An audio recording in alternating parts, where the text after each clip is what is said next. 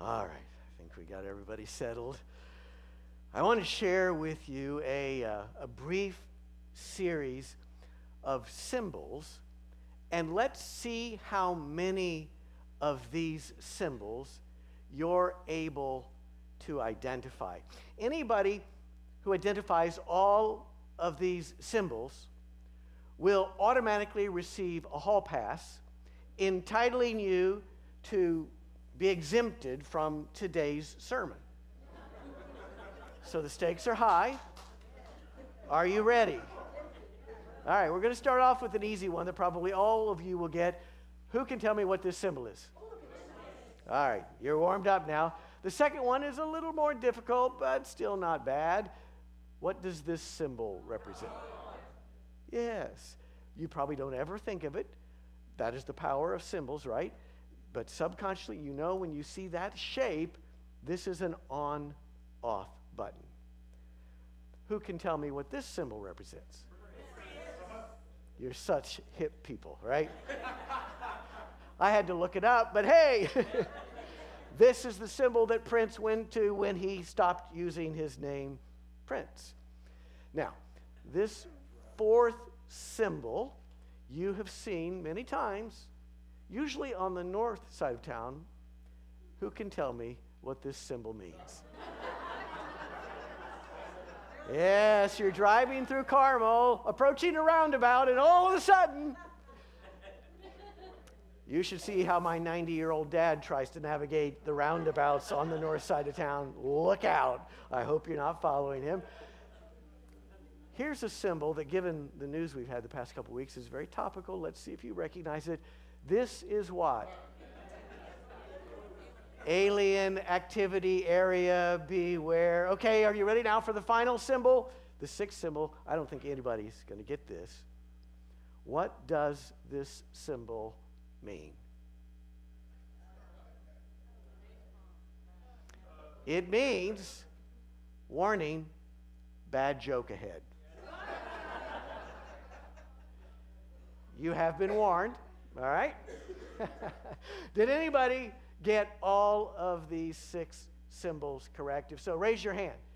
All right, Martha, come forward. I'm going to present your I'm I'm going to present your official exemption certificate to Martha Aguirre.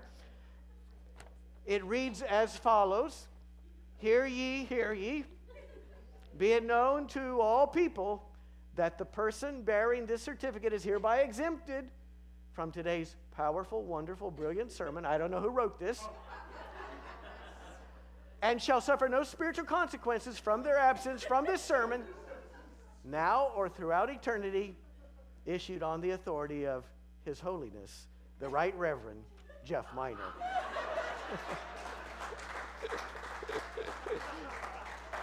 you can use it today or any future week that the Spirit should. Uh, uh, all kidding aside, symbols are all around us. A symbol is something that represents or stands for something else in shorthand. We swim in a sea of symbols, and the Bible is no exception. The Bible is full of literary symbols. Today's Bible passage that you just heard read contains two of the greatest biblical literary symbols. Our mission for today is to decode those symbols so as to unlock the meaning of today's passage. And in the process, we're going to learn two critical life lessons. Let's begin with a prayer. God, thank you for shining your light into our life. Thank you for the gift of your holy word. Life is confusing, life is complicated, life is hard. Teach us something today that will help us better navigate through the hard, difficult times of life. We ask this in the name of Jesus. Amen. Daniel chapter 3, verse 1. King Nebuchadnezzar made a golden statue whose height was 60 cubits and whose width was six cubits. He set it up on the plain of Dura in the province of Babylon.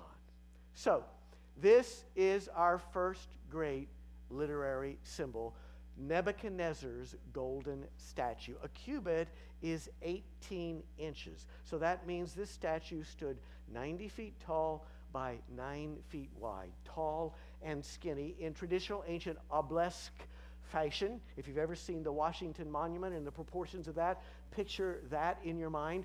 During this same era, the era of Nebuchadnezzar, the Greek historian Herodotus lived and he wrote about a great golden statue that was set up in Babylon, an image of the god Bel, B E L, which was the chief god of Babylon and would ultimately give rise to the Greek god Zeus. So, in all likelihood, this great golden statue was a likeness of the god Bel. It might have looked something like this.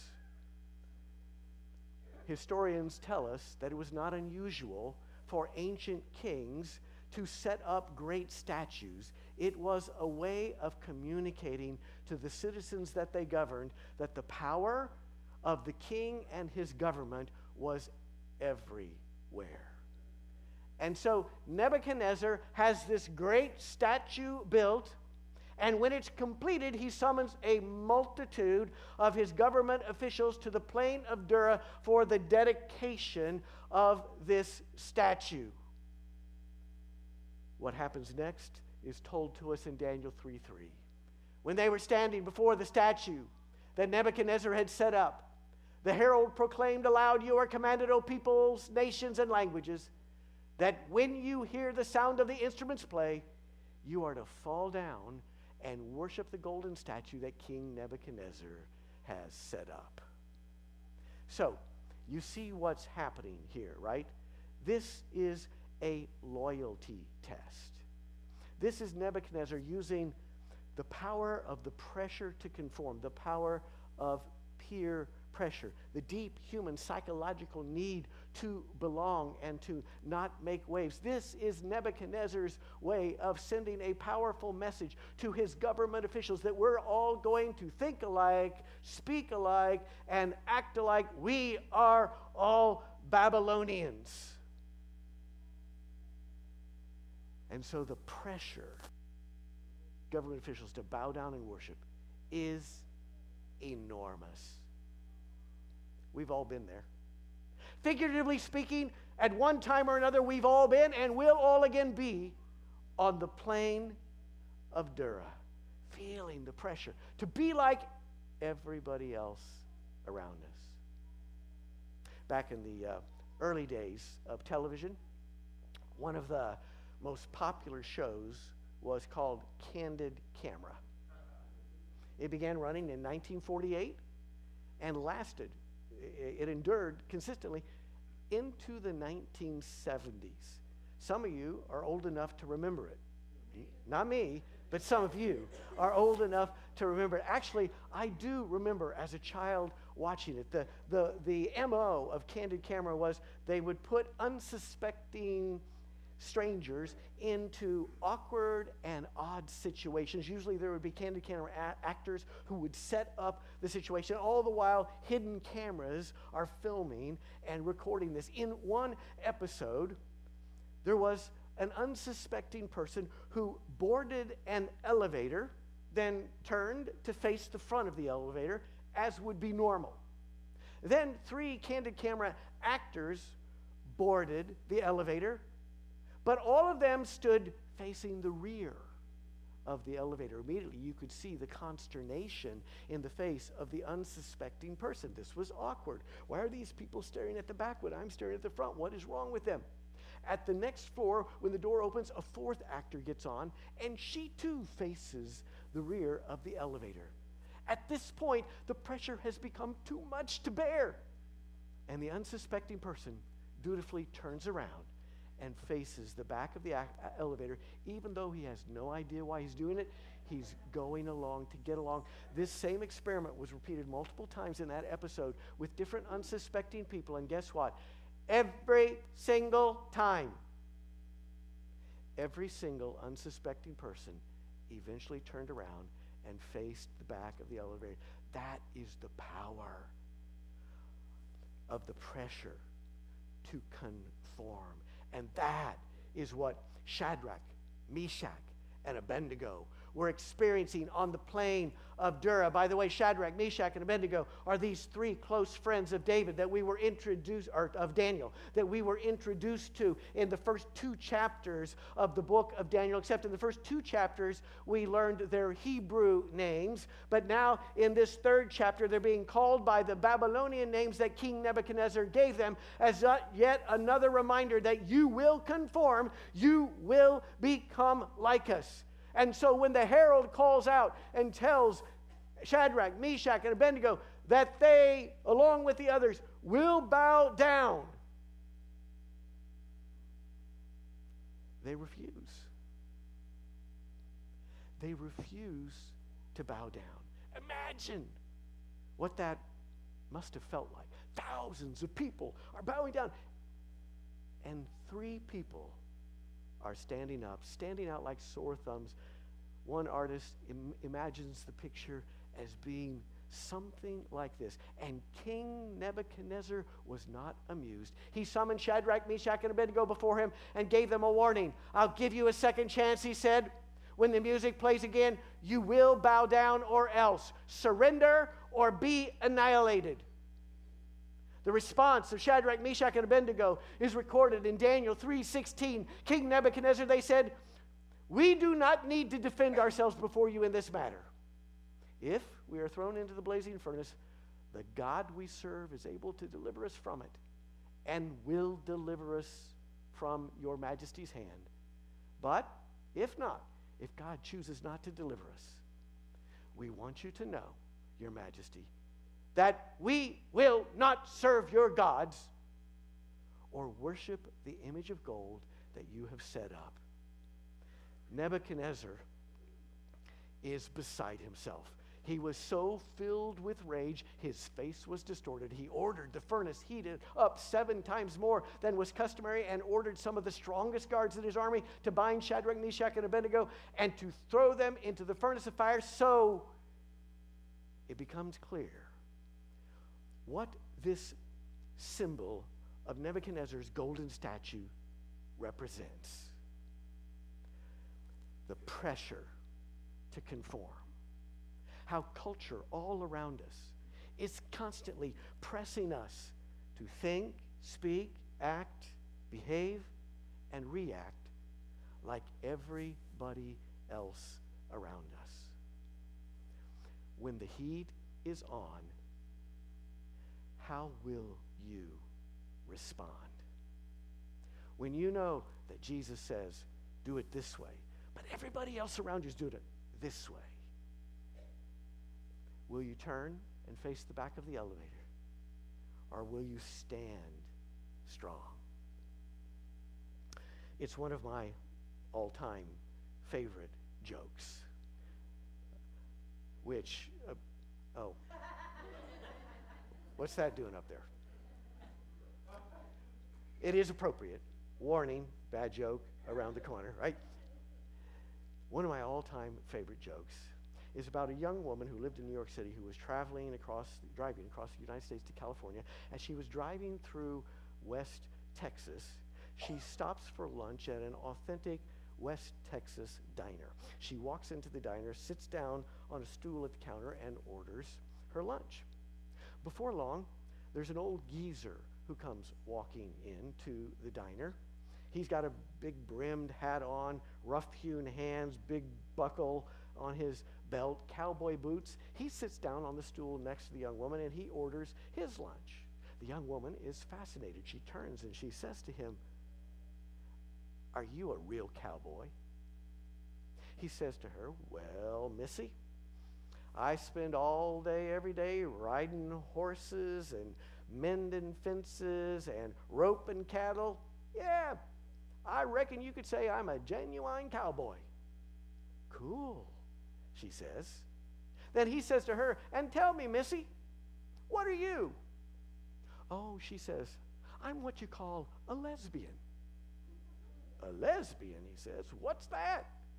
She says, Well, Let me put it this way I spend all day, every day, thinking about women. I get up in the morning, I'm thinking about women. I go to work, I'm thinking about women. Come home at night, I'm thinking about women. That makes me a lesbian.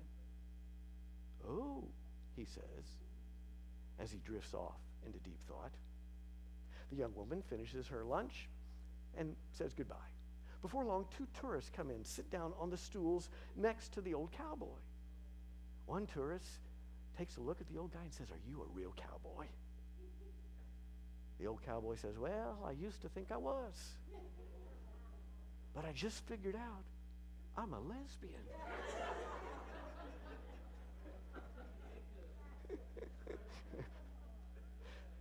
there are there are a lot of people in this world who don't know who they are. Am I going to be like that old cowboy, confused? Or am I going to be like that young woman who knew who she was and was going to live her truth? Jesus calls us to be the kind of people who aren't afraid to be different. Jesus calls us to be the kind of people who aren't afraid to live the counterintuitive values that Jesus taught us. When the heat is on, when there's pressure all around you to conform, how will you respond? If you uh, follow international news, you're well aware that in recent decades, President Vladimir Putin uh, of Russia has gradually accumulated more and more power to the point that he's become the de facto dictator of Russia.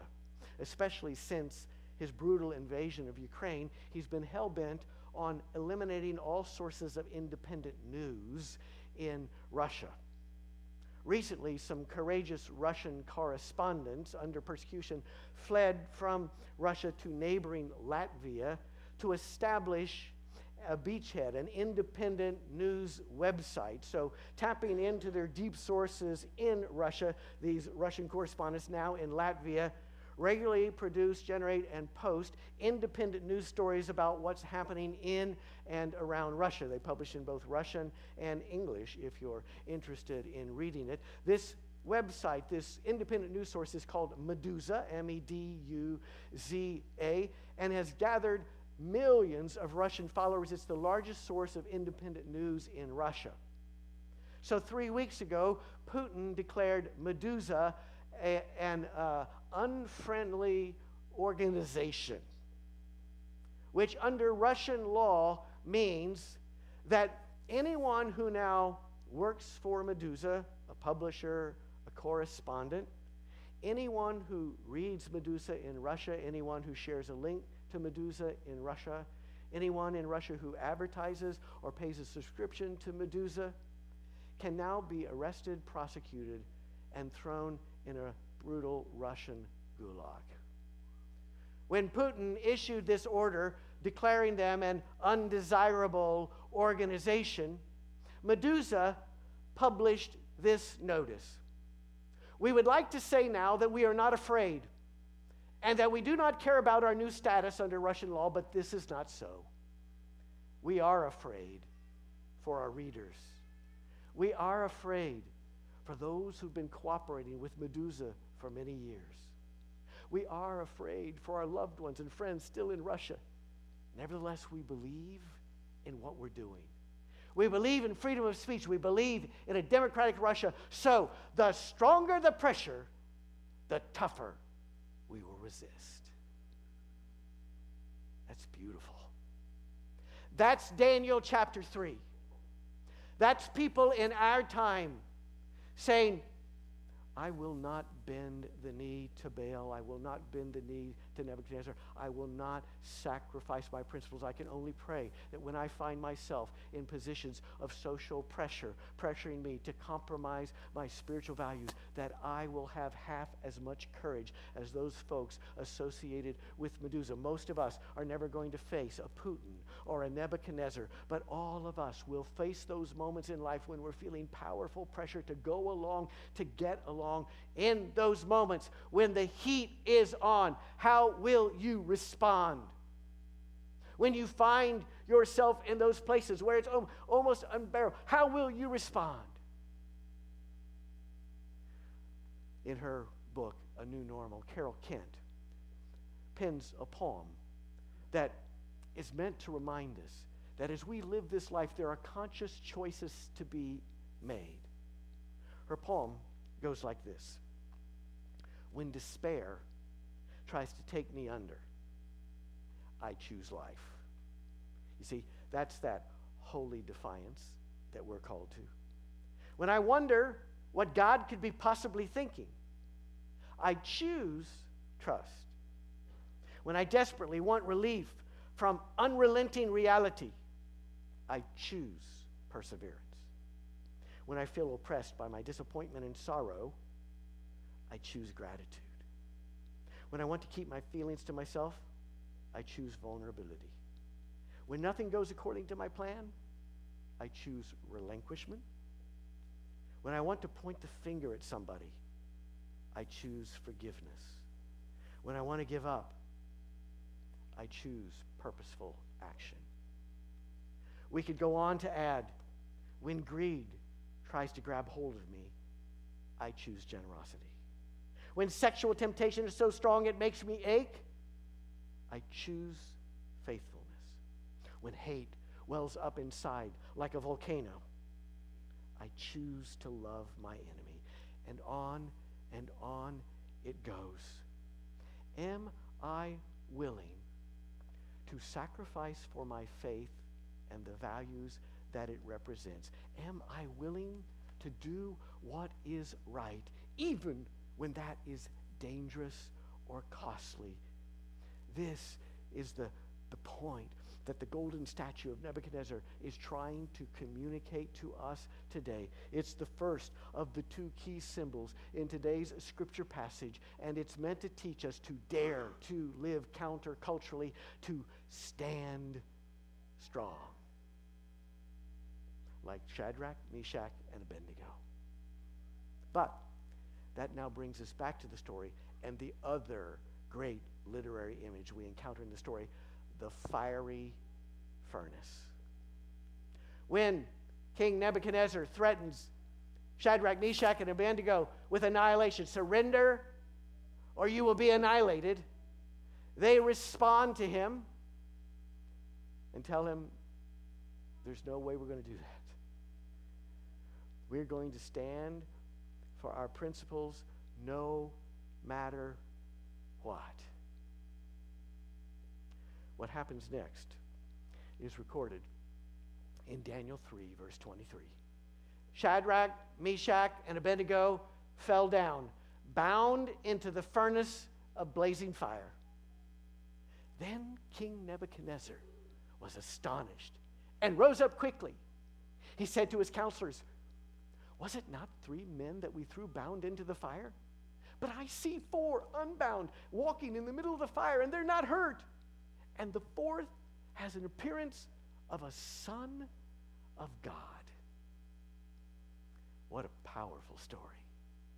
This second great literary symbol, the fiery furnace, is meant to represent those fiery trials that we experience in our life. When destruction, loss, death of a dream occurs, death of a relationship, death of a way of life, death or destruction of our health, or maybe even our own literal death. We naturally fear those fiery trials. I mean, who wouldn't, right?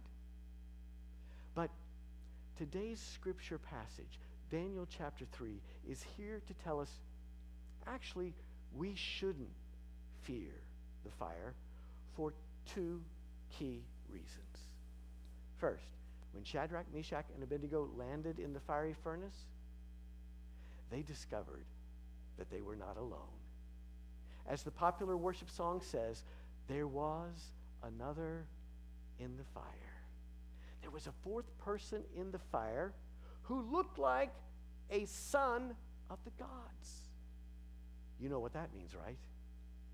This was Jesus making an Old Testament appearance. The same Jesus who, in New Testament times, after his death and resurrection, and before his ascension back into heaven, said to us, we who would follow him, Lo, I am with you always, even to the end of the age. And we hear that, and it sounds so beautiful, and it sounds so wonderful, and we want to believe it, but then we are tempted to think, you know, the Bible's got a lot of these kinds of stories in it, but we live in the real world, we live in the here and now, and stuff like that just doesn't happen anymore.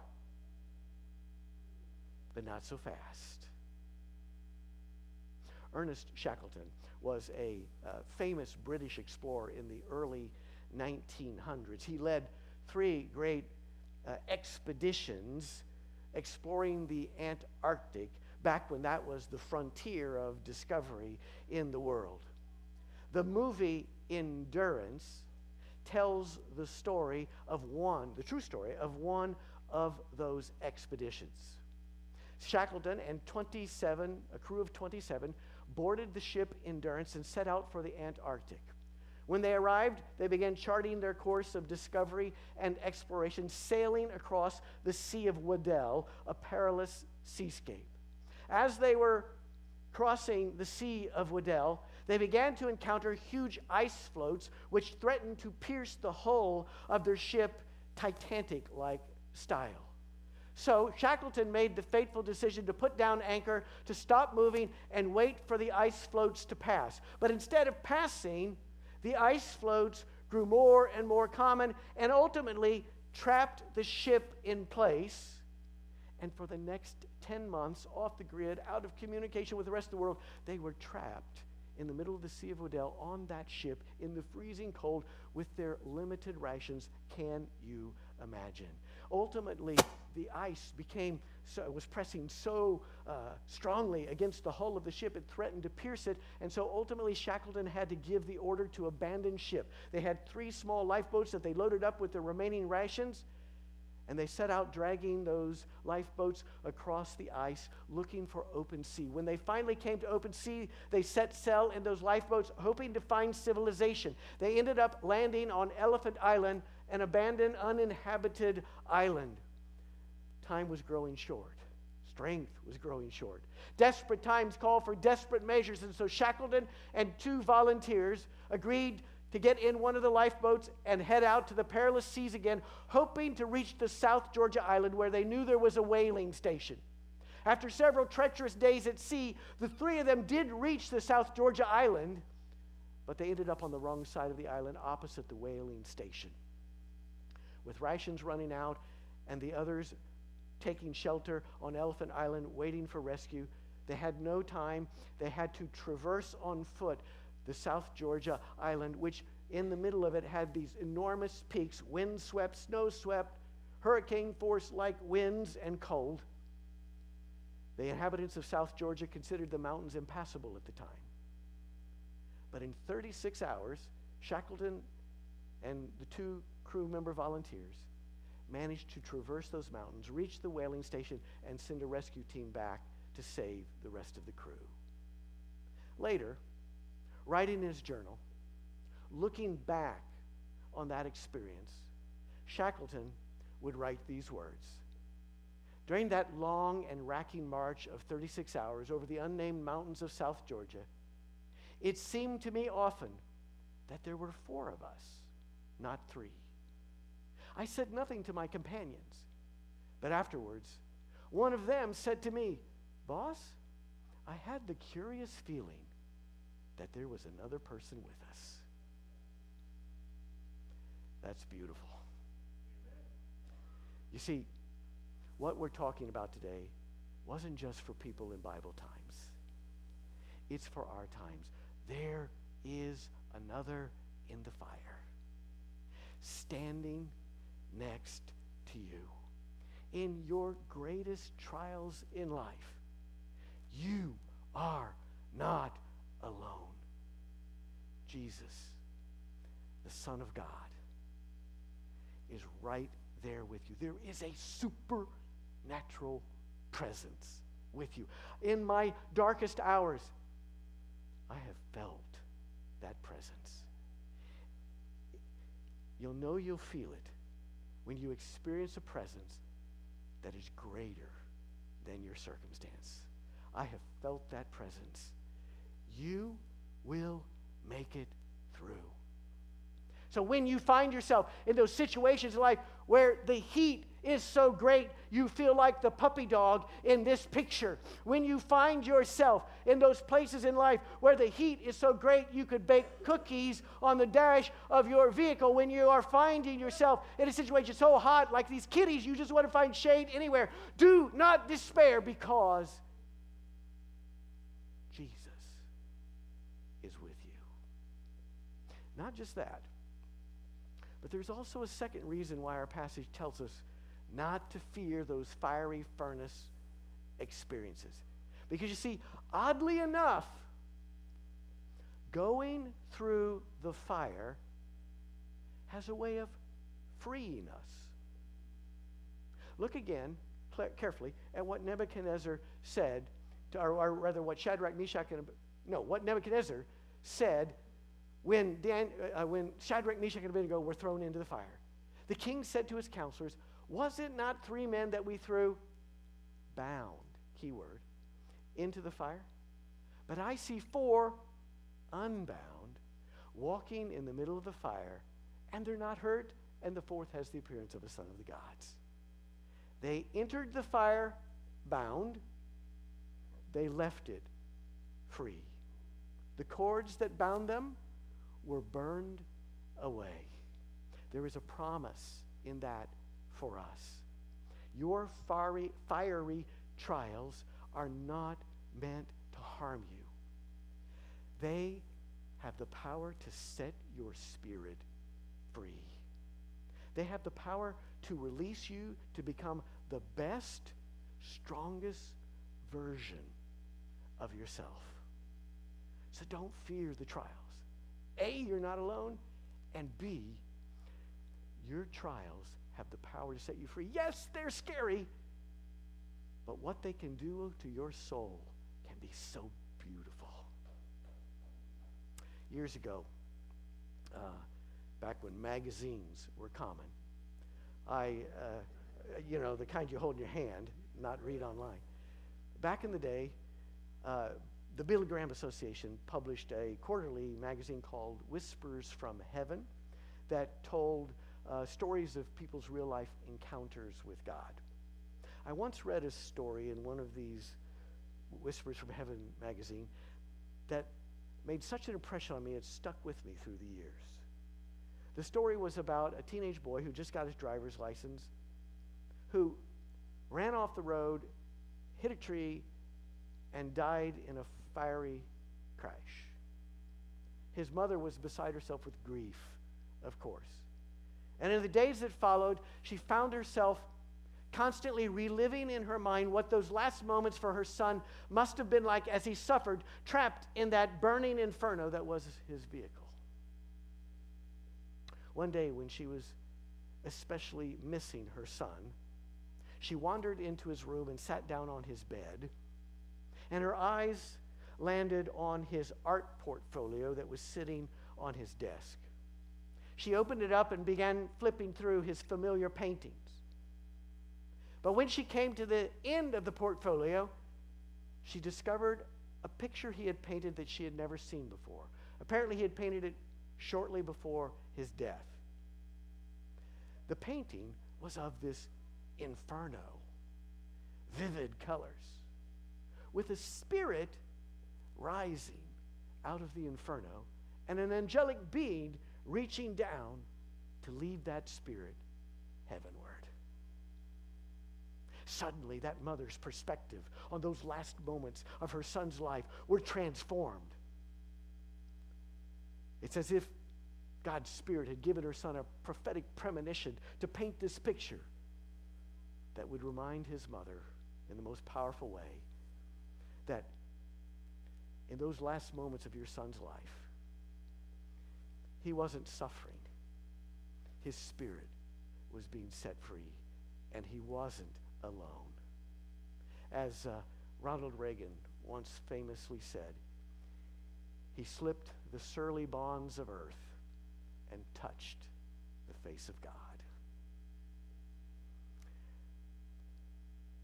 Do not fear your fiery trials. Why should we not fear our fiery trials? Two reasons.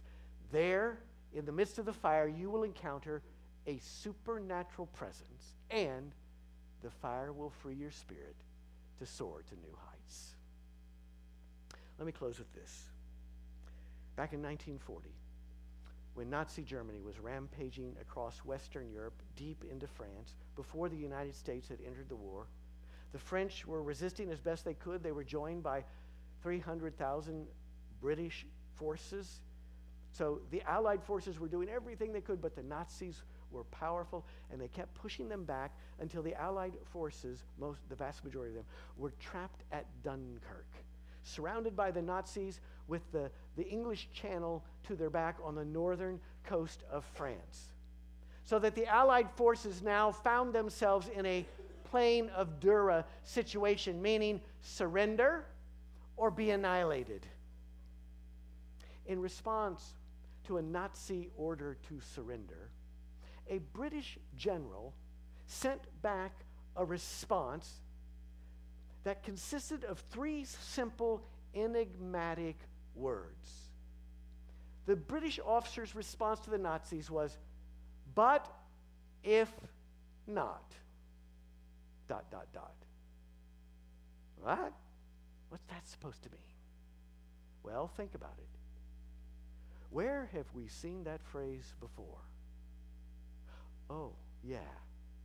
In today's scripture passage, the Shadrach, Meshach, and Abednego say to Nebuchadnezzar, If we are thrown into the blazing furnace, the God we serve is able to deliver us from it and will deliver us from your hand. But if not, if God chooses not to deliver us, we want you to know, Your Majesty, that we will not serve your gods or worship the image of gold that you have set up. You see, this British officer was familiar with Daniel chapter 3. He had internalized its meaning, and now he was living it along with all of his comrades. The message to the Nazis was Our God is able to deliver us, but if not, if God chooses not to deliver us, we will not bend the knee. We will not yield to your values. Ultimately, they were miraculously delivered as thousands of British citizens got in ordinary fishing boats, rowed or, or motored across the English Channel, and little by little boat by little boat began systematically evacuating hundreds of thousands of these Allied soldiers until they were all safe on the other side, living to fight another day. They were delivered. But if not, they were never going to surrender. We are called to live with that same defiant spirit. Know who you are. Live with grit. Do not compromise your spiritual principles, and I promise you, the fire will not harm you, and you will not be alone. Endure, persevere. God is greater than any circumstance you or I will ever face.